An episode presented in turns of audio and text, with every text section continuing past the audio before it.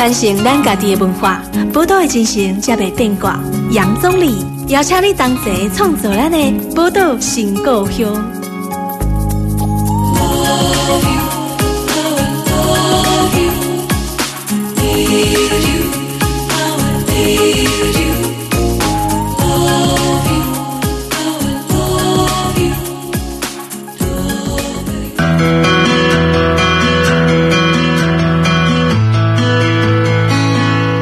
欢迎收听波多联播网 FM 九九点一大千电台波多新故乡，大家好，我是杨总理。这礼拜呃，波多新故乡为大家带来这个百工职人的这个新故乡哈，要来跟听众朋友来介绍一些社会上我们可能有听过，但是也没有完全那么熟悉的一些职业的哈。这个礼拜呢，我们为大家邀请到的是台中市物理治疗师工会的理事张汉文来到节目，跟听众朋友来分享一下。物理治疗师这份工作哈，欢迎汉文。各位听众大家好。呃，今天哈这个邀请到汉文呢，其实我认识他不是因为物理治疗这份主要工作，都是其他的工作。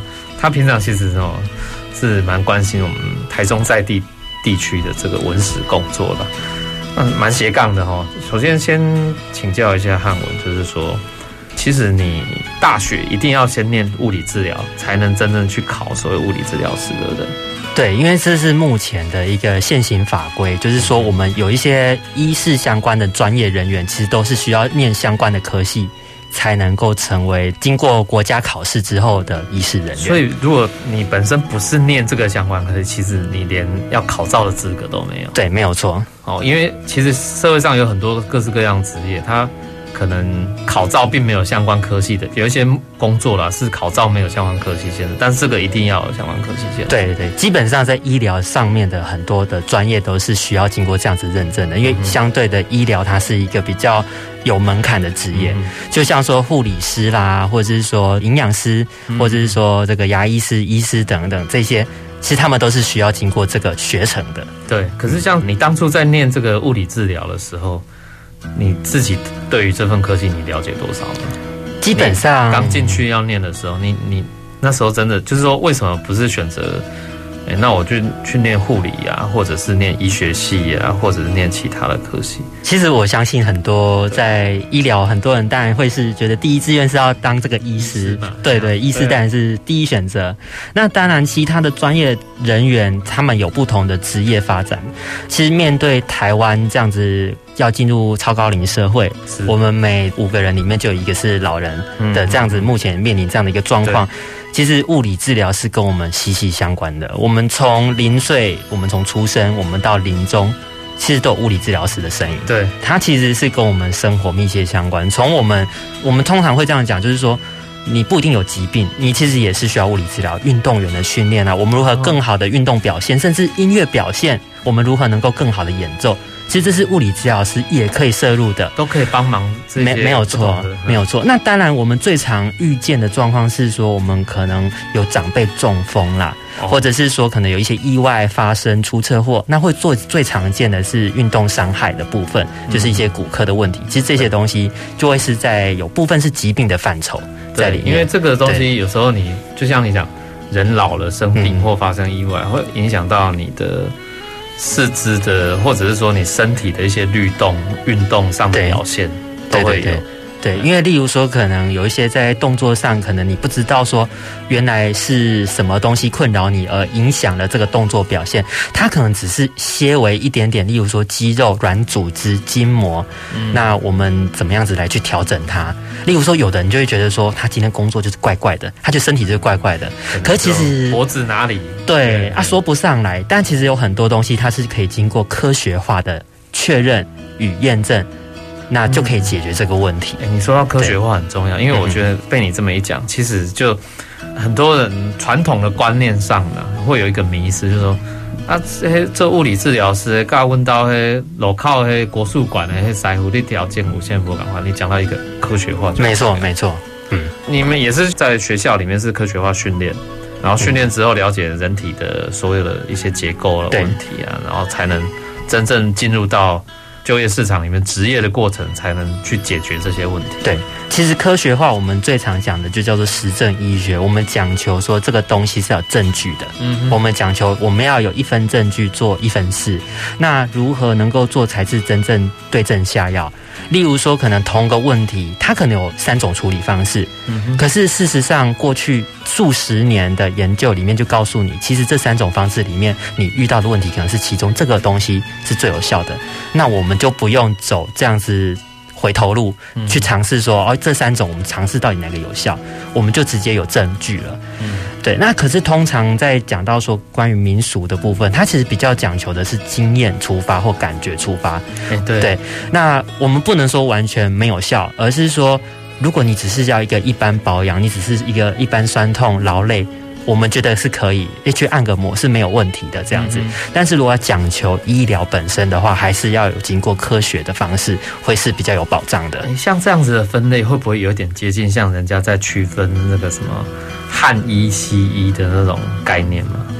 不过现在汉医应该比较常讲的是中医，对，对中医师的部分。那如果以在学校来讲，我刚刚讲说你在学校，你那个人体的什么结构啊什么的，你全部一样，医学上的东西也一样差不多要学。那可是像我想很多一般的听众朋友应该会搞不清楚说，那我到底找物理治疗师跟找那个复健科医师或什么骨科医师有没有什么事？应该很多人常会问到你这个问题。对，其实医师能够做的东西还是跟我们会有所不同。那甚至在学科的养成，大家会重视的面向也会不太一样。嗯、例如说，哎，骨科医师他很常会是有动刀的部分。对，对，那复健科医师他其实会是有一些侵入性的治疗。那这个也是物理治疗没有办法做的，因为物理治疗主要是做的是非侵入性的治疗。那尤其是像我们现在大家觉得慢慢的，其实大家不喜欢侵入性的。嗯的做法，因为其实有时候侵入性的做法，它呃一样，我们不用侵入性就可以达到相同的效果。因为毕竟，例如说开刀，开刀，对对，那或者是说用药的部分，对，例如说吃止痛药啦这些，那有些问题其实不见得是要经过这些吃药，因为毕竟它是有点像是症状的处理，嗯，对。但是在急性期，其实这个效果是很不错的。对。但是急性期处理完之后，我们如何改变我们的生活模式，或是说一个错误的姿势，我一而再再而三的发生，我们反而是要把这个危险因子移除。那这个或许就是物理治疗师能够评估和解决的部分。对。那例如说，给予正确的姿势以及运动指导，或是说你的软组织不断的重复的受伤，我们就可以来解决你的软组织或是骨骼的问题。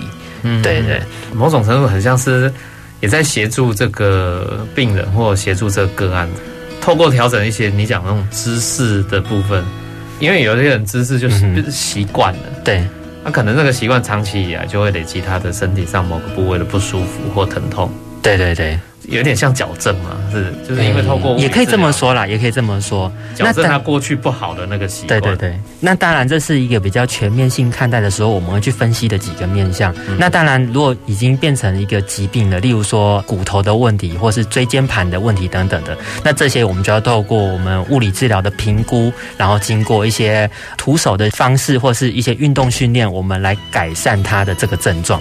这样子，徒手的方式，对就是很好奇你们每个那个力气都很大吗？还是说这个其实也是训练的一部分？这个就是要透过生物力学了。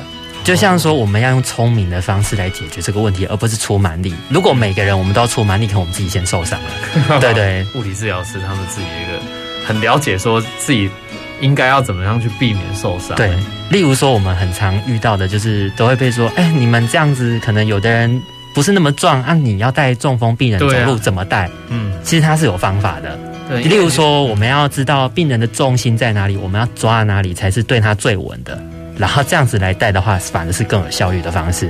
嗯，对对，因为我就很好奇，说会不会有人觉得说，那、啊、你们物理治疗师是不是每个人都要很孔武有力啊？会比较以这个外在来看这件事情？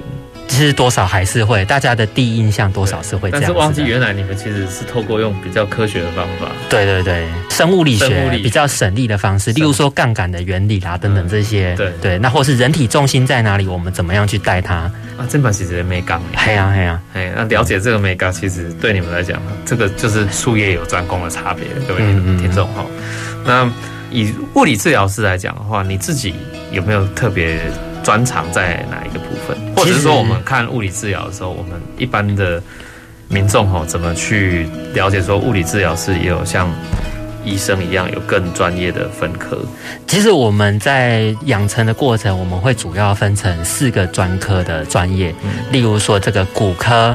骨科物理治疗、神经、心肺、小儿，对，那当然有一些部分是重叠，它不会是单一问题，对，包含说这个老人相关的问题，它也是复合型的，对，它可能会涉及骨科或神经、心肺都会有，嗯，对，但是这些养成的过程，我们一定都要学，但是每个专科里面，它可能会有更细小或是更专业的部分，那就是看大家未来毕业后自己的养成与精进的部分，嗯嗯，对，所以我们通常在大医院里面最常看到的会是，例如说骨科、神。心心肺小儿就会有这样子的分类，这个比较大宗的。对对对对，那当然离我们最常遇到的就是骨科嘛，因为骨科就是你日常的腰酸背痛，这是轻微的，严重的可能是伤害、车祸都可能涉及在里面，或是因为做家事劳动的伤害也都是在这个里面。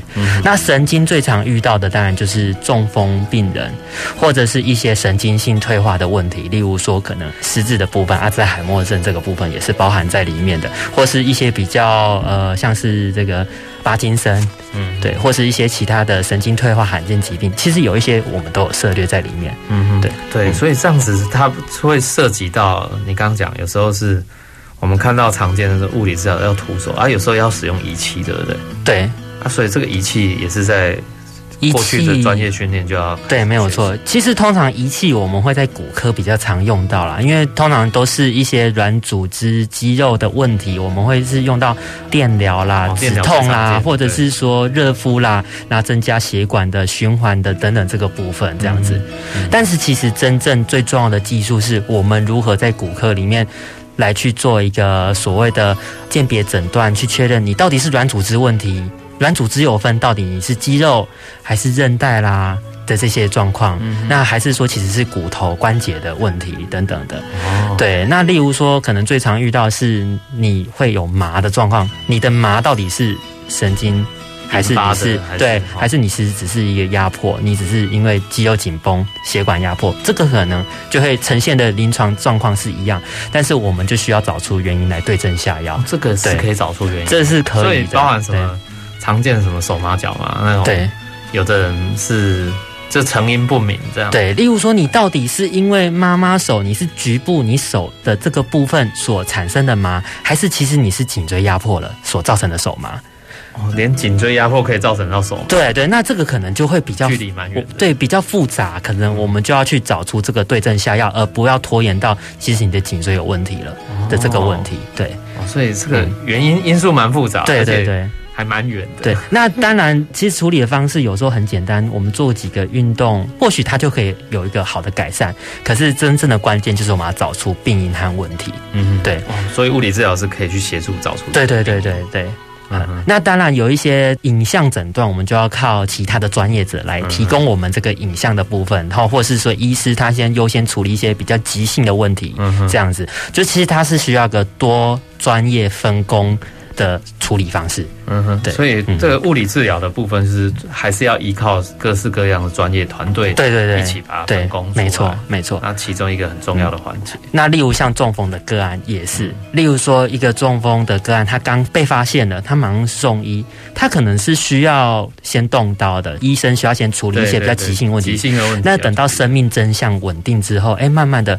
再过个几天，我们就要赶快积极的进入到训练它，因为我们通常像是常常讲到什么中风有所谓的黄金期，其实这个黄金期我们这样讲有点不是那么精确，要讲的是神经可塑性的黄金时间，神经可塑的环对对对时间，对，就像说我们常常都会说，哎，小不能等他太久了才去处理，对他的动作行为模式，他就会习惯了，他就养成一些不好的习惯。嗯，例如我们常常就会讲到说，哎，小朋友有学乐器还是学习语言，好像要及早还是什么的，对对，哎，好像学习比较好。其实我们人受伤后也有一个神经恢复的这样子的一个可塑性的期间。那透过这样子，我们透过一些呃动作控制的技巧，因为其实它有一些学理。我们要怎么样让他教导和给予一些提示，他能够最好的学习效果？嗯，那这个就是物理治疗的专业。OK，所以听众朋友，我们今天这样一听这个汉文跟我们一分析，原来物理治疗的所学哈，这范围非常广哦，哈，值得大家好好再来认识一下。我们先休息一段时间哦，那下一段节目马上回来。传承咱家己的文化，宝岛的精神才袂变卦。杨总理邀请你同齐创作咱的宝岛新故乡。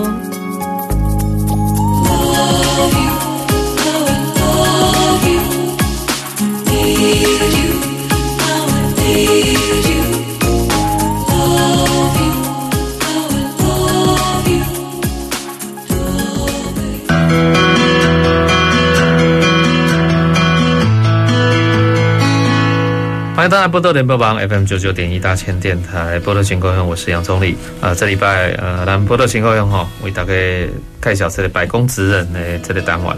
今日好是咱台中物理治疗师工会的理事哈张汉文来到节目，跟听众朋友来分享物理治疗师这项工作。刚前一段节目其实也提到说，物理治疗的这份专业应该在台湾是好几年以前就确认哦，就是。专业，然后考招的这个工作了哈。那呃，其实所以很多大专院校也都设有这个相关的科系，这样，所以你一定要这个相关科系毕业，你才有办法去考那个招。跟我们在其他有一部分的工作职业哈不一样，可能即便你没有相关背景或科系的学习，还是可以去考招，那个不一样，这个一定要有。那呃，刚刚也提到说，呃，在从事物理治疗的这个行为的时候，哦。那常常会看见有不同，就是说你们也有分科啦，这对这些的状况。不过如果像现在年轻一点，如果从事物理治疗的工作，给一些比较年轻朋友，他可能都还没进到大学学习，你觉得像一些年轻朋友，他值得去选择做物理治疗的工作吗？还是说物从事物理治疗工作需要比较需要有什么具备什么样的特质吗？我觉得要看大家的一个生涯规划，就是说你是不是很有耐心。我觉得还是要有耐心。某种程度，我觉得它其实也是服务业的一种啊。就是说你是需要有情绪劳动的这个面向，你需要就是你面对一些可能，假设我们遇到一些长者，或者是说有一些疾病的状况，他的学习能力就是有问题。那你必须要很有耐心的去指导他。对，那这些东西就会是，这是不是你想要的走向？那再来是，当然，我觉得要考量的是说，那这个待遇以及甚至你进入医院或是这个诊所待遇的天花板，你能不能接受？还是你要跳过这个天花板，你自己创业，开业还是开对开业啦，或者是说以物理治疗师的专业来去从事，例如说可能其他在运动训练，或者是说健身房等等，这些当然是也是其他的职业发展的一个部分。嗯，甚至有这个我们有些同学朋友，他也是从事相关的器材的研发也在里面。器材研发对，例如说可能呃有的是辅具的。对，辅具轮椅啦，各种这样的器材，或者是说是鞋垫、鞋子，其实这个东西都涉及人体工学。我们要怎么样子让走路的脚的过程能够更有效率？其实这都是生涯发展的其中一个面向。当然，我们最常遇到的就是医院或诊所。嗯，我们主要这是我们主要的工作环境，也是也是大家会直接比较遇到的。嗯，所以也是要考量这些东西。对对对。所以其实路也是蛮广的，因为对，呃，最常见当然是医疗院所，嗯哼，然后你刚刚讲开业是一个选择，对，但其实比如说我们比较不会想到，原来其实另外一个就是可以进入到另外一个业界，它可能就像比较像是传统产业的制造业，然后作为因为你对于人体工学，嗯嗯，可以做一些研发工作，对，这个研发工作可能是大部分不会去想到物理治疗师可以扮演的角色。对，没有错，就是要去确认说，哎，到底它的这个呃，例如说，包含有的在业界工作是在研究它的实证力，嗯、这个器材或这个方法、这个工具，它对于医疗上面是不是有证据力来呈现它的效果的？嗯，对，这个包含在里面也都是未来的出路的一部分。对，嗯。可是像这个谈到物理治疗，你刚刚其实比较常见的，包含呃长照也是对，然后运动治疗这两大领域是最常看到的。对对对。嗯、那像这个以台湾来讲，其实这几年台湾健身房越开越多，然后台湾人就是热衷运动的人口也这个比例也在一直人口在上升，嗯哦，所以呃像以你自己或你自己的同业同才，他们在从事这个。比如说这个运动的治疗的部分，哎、欸，运动治疗的话，其实算是说我们在处理的方式的其中的方式，或者说完全投入在运动界相关的产业这样的部分，对对对，其实是很多占很大的比例啦。嗯、那因为其实随着大家的这个健康意识抬头，对，很多人会觉得我不要靠药物的东西，我为什么要靠药物？例如说睡眠问题。或者是所谓的止痛啦，我们最常遇到的骨科问题就是一定是疼痛嘛。对，那疼痛的问题这些，那其实有很多方法，它是不需要靠药物的。其实这些东西就可以透过物理治疗的方式来去解决。那或者是说，我们没有疾病的时候要怎么去处理它？那叫健康促进。对，这是健康促进的领域。哦，没有疾病也可以处理。对，就是例如说我如何强化我不会受伤。对，这个部分就在里面，还有像刚才像刚才讲的运动表现如何更好，这个也是，那就是很专业运动选手也需要。对对对，没有错。所以其实像我们讲到的一些世运啊，这个全大运啊，还是奥运啊，其实里面都有物理治疗师的身影在里面，甚至也扮演很重要的角色。对，对也也都需要啊。像这个运动走向职业化、专业化以后，更需要有物理治疗的。角色扮演在里面，而且我们很常遇到的很多的运动员，尤其他们在学生时代，很多其实是在训练过程中就受伤，我们觉得是非常可惜的事情，因为他在就受伤，啊，没有好好处理。对，没有错，因为可能物理治疗师的这个角色，在现在还是有一些阶段大家并不是那么熟悉，所以不会知道说原来这是物理治疗可以解决的。哦，你这样一讲，我就忽然想到，哦，我之前有有一个节目上，哈，就访问过我们台中市台中市议员。嗯，王立任议员他就提过，他就希望说可以争取哈，有更多的物理治疗师可以进校园的，有一些球队还是类似校队，要提供这样子物理治疗，好像每周要从本来时数要增加之类的。当然，最终目标是希望说，比如说某某学校的棒球校队，他就应该要至少要配一个专门的物理治疗师。要这样，但是目前好像因为市府的预算也好，或相关的制度可能还没有建立起来，那他们就是朝向先从增加这个时数。对对对，哦，每个礼拜至少要几个小时，要有这个物理治疗进去学校协助这些球员、学生哈，帮助他们。应该是你讲的这个运动的对这个部分。对，目前也是朝这个方向，就是慢慢的，其实社会有在改变这个样的一个意思。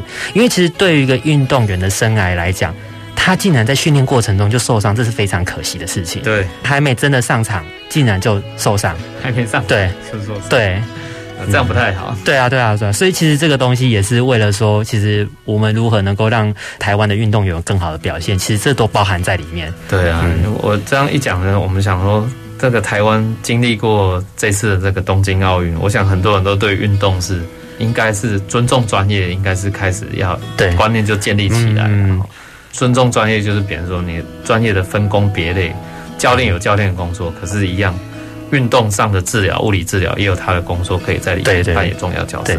那另外一个部分，其实这这几年我看还有一个长照的工作也做，好像物理治疗师也扮演很重要的工作。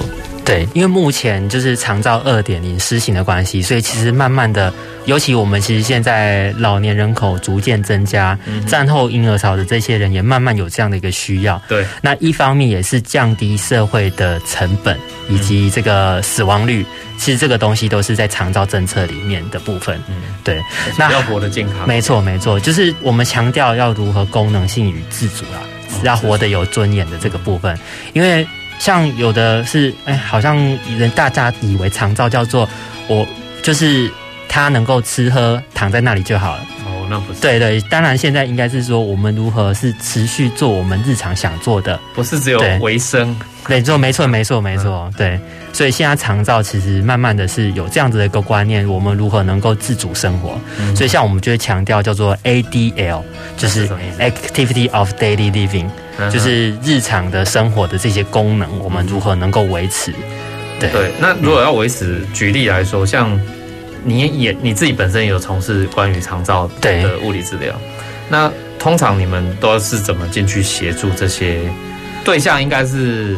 老年人为主嘛，高龄者对，通常是，但有一部分当然是说他可能很年轻就中风，或者是说有身心障碍手册发生意外，这个也其实有要看，对对，也是有包含在里面的。那当然，长照二点它有一定的规定啦，就是例如说六十五岁以上，或是有身心障碍手册，或是独居老人等等的这个部分，嗯、那它是有个资格的认定这样子的。对对对。那你们呃物理治疗在这个长照领域通常会做哪一些工作？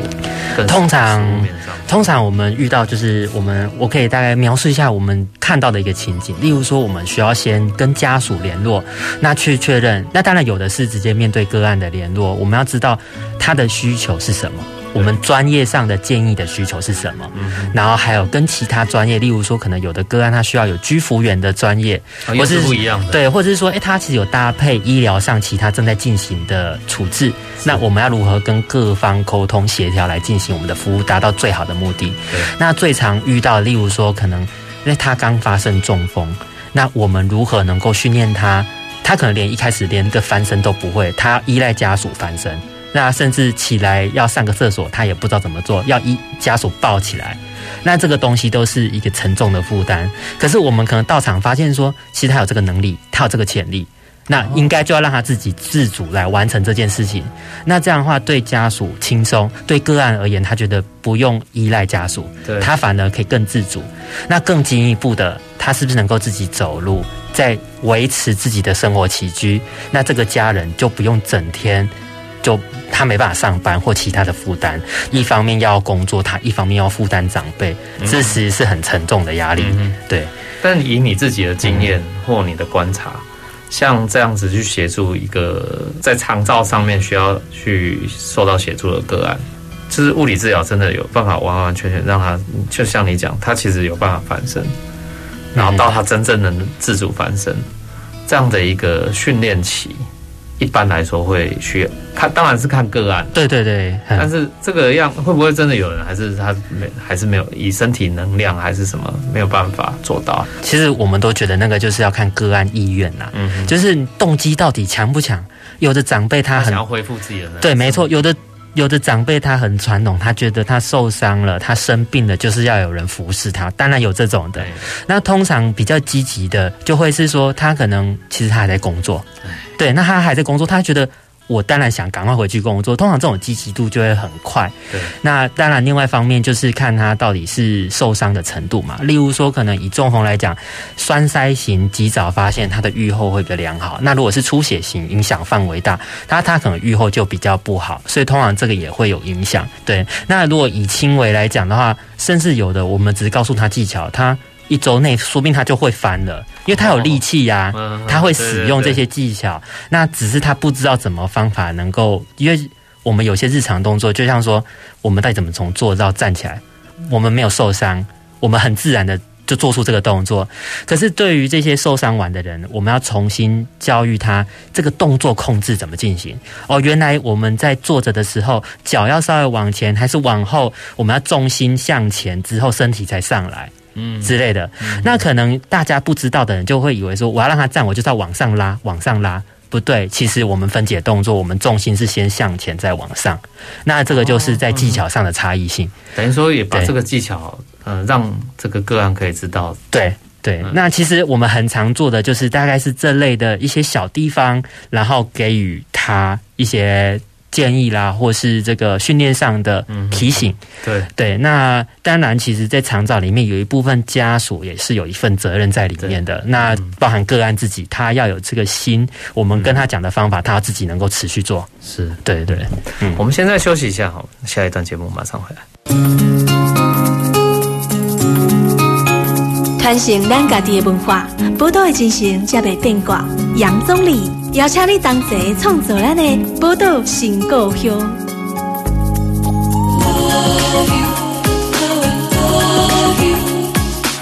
欢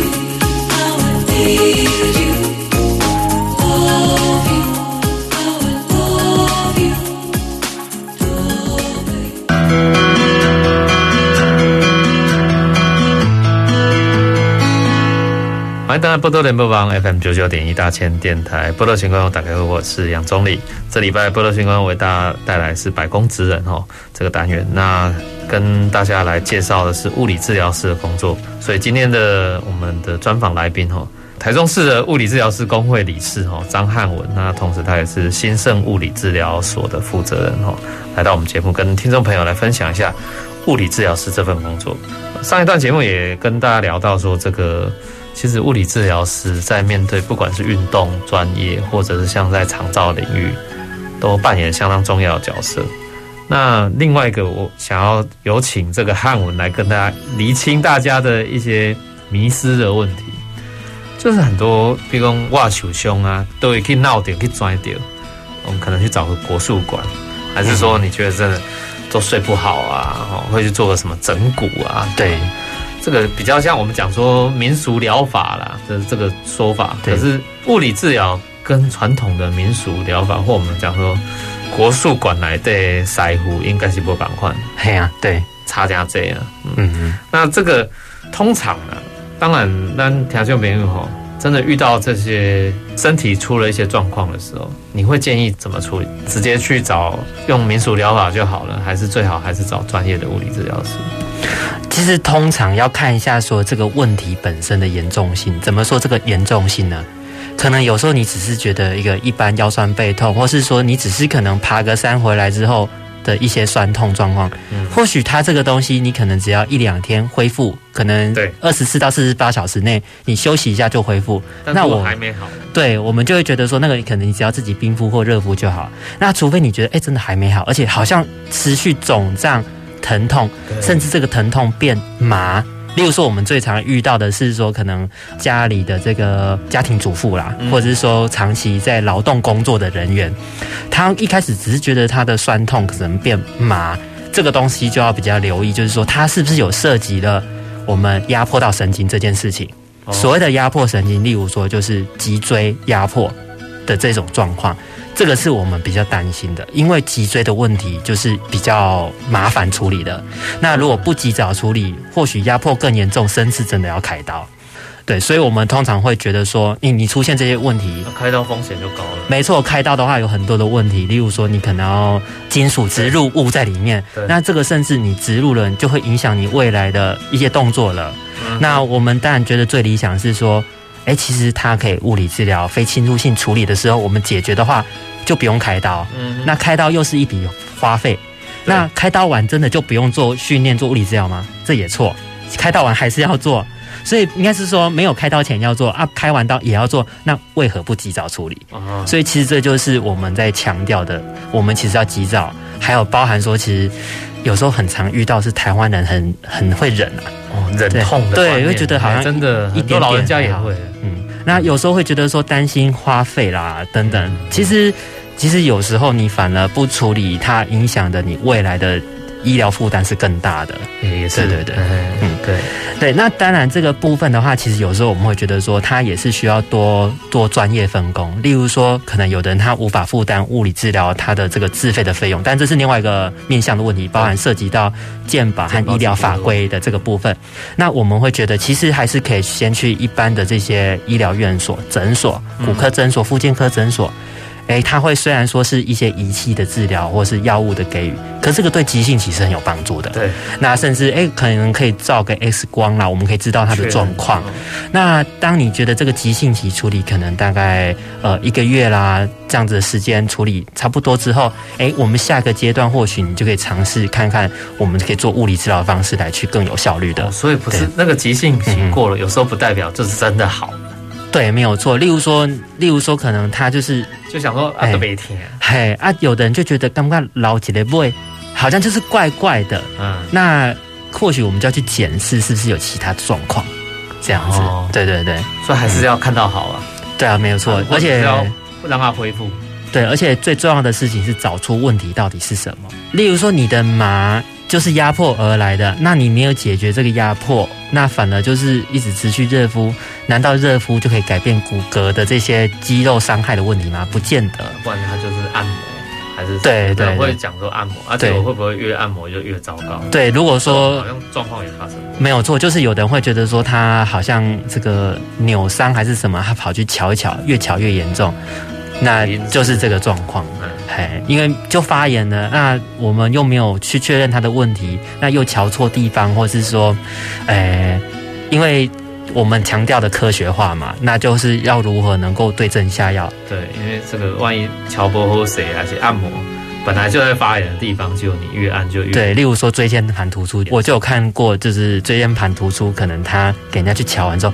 哎，突出更严重了，真的，但这个这样子就不好了。对，那当然，其实如果假设说是以一个比较健康保健，你只是酸一般酸痛去民俗疗法是没有问题的。对，就一般按摩舒缓 OK，但是如果涉及到医疗这个受伤的伤害问题的话，还是建议是以科学化的这个西医的方式，我们去找出问题。对，因为它会透过，就像你讲，可能甚至要照 X 光这些。对。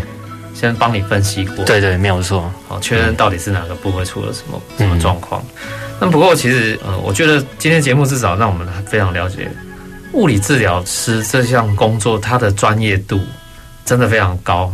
那这个专业，我觉得很需要大家另外一个从另外一个角度面向，就是说，其实我们看到，呃，之前有一个新闻啊，哈，他讲说医师人员的考照率低。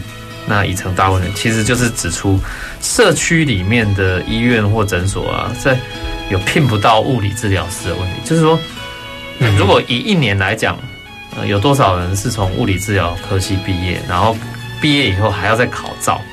这个照不好考的。其实照。坦白说，没有想象中这么不好考。那我们看到这个考照率的问题，其实它是有其他部分要来来看。怎么说呢？例如像是说，截至大概二零一八年左右，物理治疗师的证照的发放，其实它有一万多人，可是职业数却只有六千多人。怎么这么少啊？也就是说，有四成的物理治疗师他有照不职业，有照不职业，那这样很可惜。所以就要去看的问题是说，我们的高等教育。花了费了这么多的钱在这上面，为什么大家不愿意职业？嗯、要看的是劳动条件以及薪资，还有工作环境，大家能不能发挥他的专业价值？嗯嗯，对，这几个东西是要合并来看待的。我们不能只单看说考照率的这件事情，嗯，因为当然有人是重复考啊，对，就是考不过是重复啊，这个人其实也都算在里面。嗯，所以其实并不是说职业人数不足哦，而是有人考到不愿意做这份工作。嗯，对，哦。考到不愿意，对，那不愿意的做的这个成因就非常复杂。对，就像刚刚讲的，那最主要像是大家最近年可能会听到说，物理治疗师就像是高级仪器操作员。我们像在一个工厂里面那边跑来跑去啊，机器响了，赶快跑过去打开关掉，打开关掉，热敷包放上去拿走。对，那这个东西是真的，我们能够发挥专业价值的地方吗？嗯、这个其实是要思考的。对。对那也要考量的是说，目前的这个环境，我们能不能发挥？我们能不能真正发挥我们的这些专业，来去为这些个案或病人，能够来去处置他们的问题？对。不过，如果以回到专业部分，你自己的专业比较，你现在你在你就是自己也开业嘛？对对，算是自己职业。对。呃，你自己反而会比较做的是哪一个部分为主？其实像是我现在目前是以长照业务相关，就是到府服务，对对，到府服务的部分。到府服务，对。那这个到府服务就是说有很多要做，那这样子会不会变成说，就像你你自己的职场上，好像会不会真的忙不过来状况？其实还好，对，因为还好，因为其实目前长照的业务也并不一定说全部都是有物理治疗的部分。对对对，那当然，一方面我我觉得是讲求品质啦，所以并不是说一定要是抽那个量还是什么的，嗯、因为我们面对的是一对一，我们很强调到底去审视每个人状况，我们不是像赶鸭子上架。对，那其实有时候健保反而就会有有赶鸭子上架的这种状况。对，像是说可能因为有时候看医生会有这种好像很快就看完，对，给给轮，因为挂号的人就有两百个。嗯这是没有错。你这可能三个小时要看完，还是四个小时要看完？对，有时候有时候就会变成说没办法很仔细去确认这些东西。那另外一方面也是鉴宝体制下的问题啊。嗯，对对对，嗯对。那所以你反正你这种居家到府一对一服务，就是比较可以在品质上可以自己做控管。那甚至是在医疗院所，我们可以解决没办法解决的问题，例如说来的人他的生活起居，我们不知道长什么样子，为什么他会造成这个问题，我们并不知道。哎，到家里发现啊，原来就是这些问题。对对，啊，或者是说，有的人会以为说，他到医院看到这些专业的设备仪器，会以为我家里是不是要有一套？是不用。其实物理治疗很常是就地取材，他家里的其实有的椅子就可以拿来当道具，或是一些东西就可以直接当道具，那反而是更符合他家里的需要。对，那或是如何能够节省这个钱的应用？对，这个算是经验。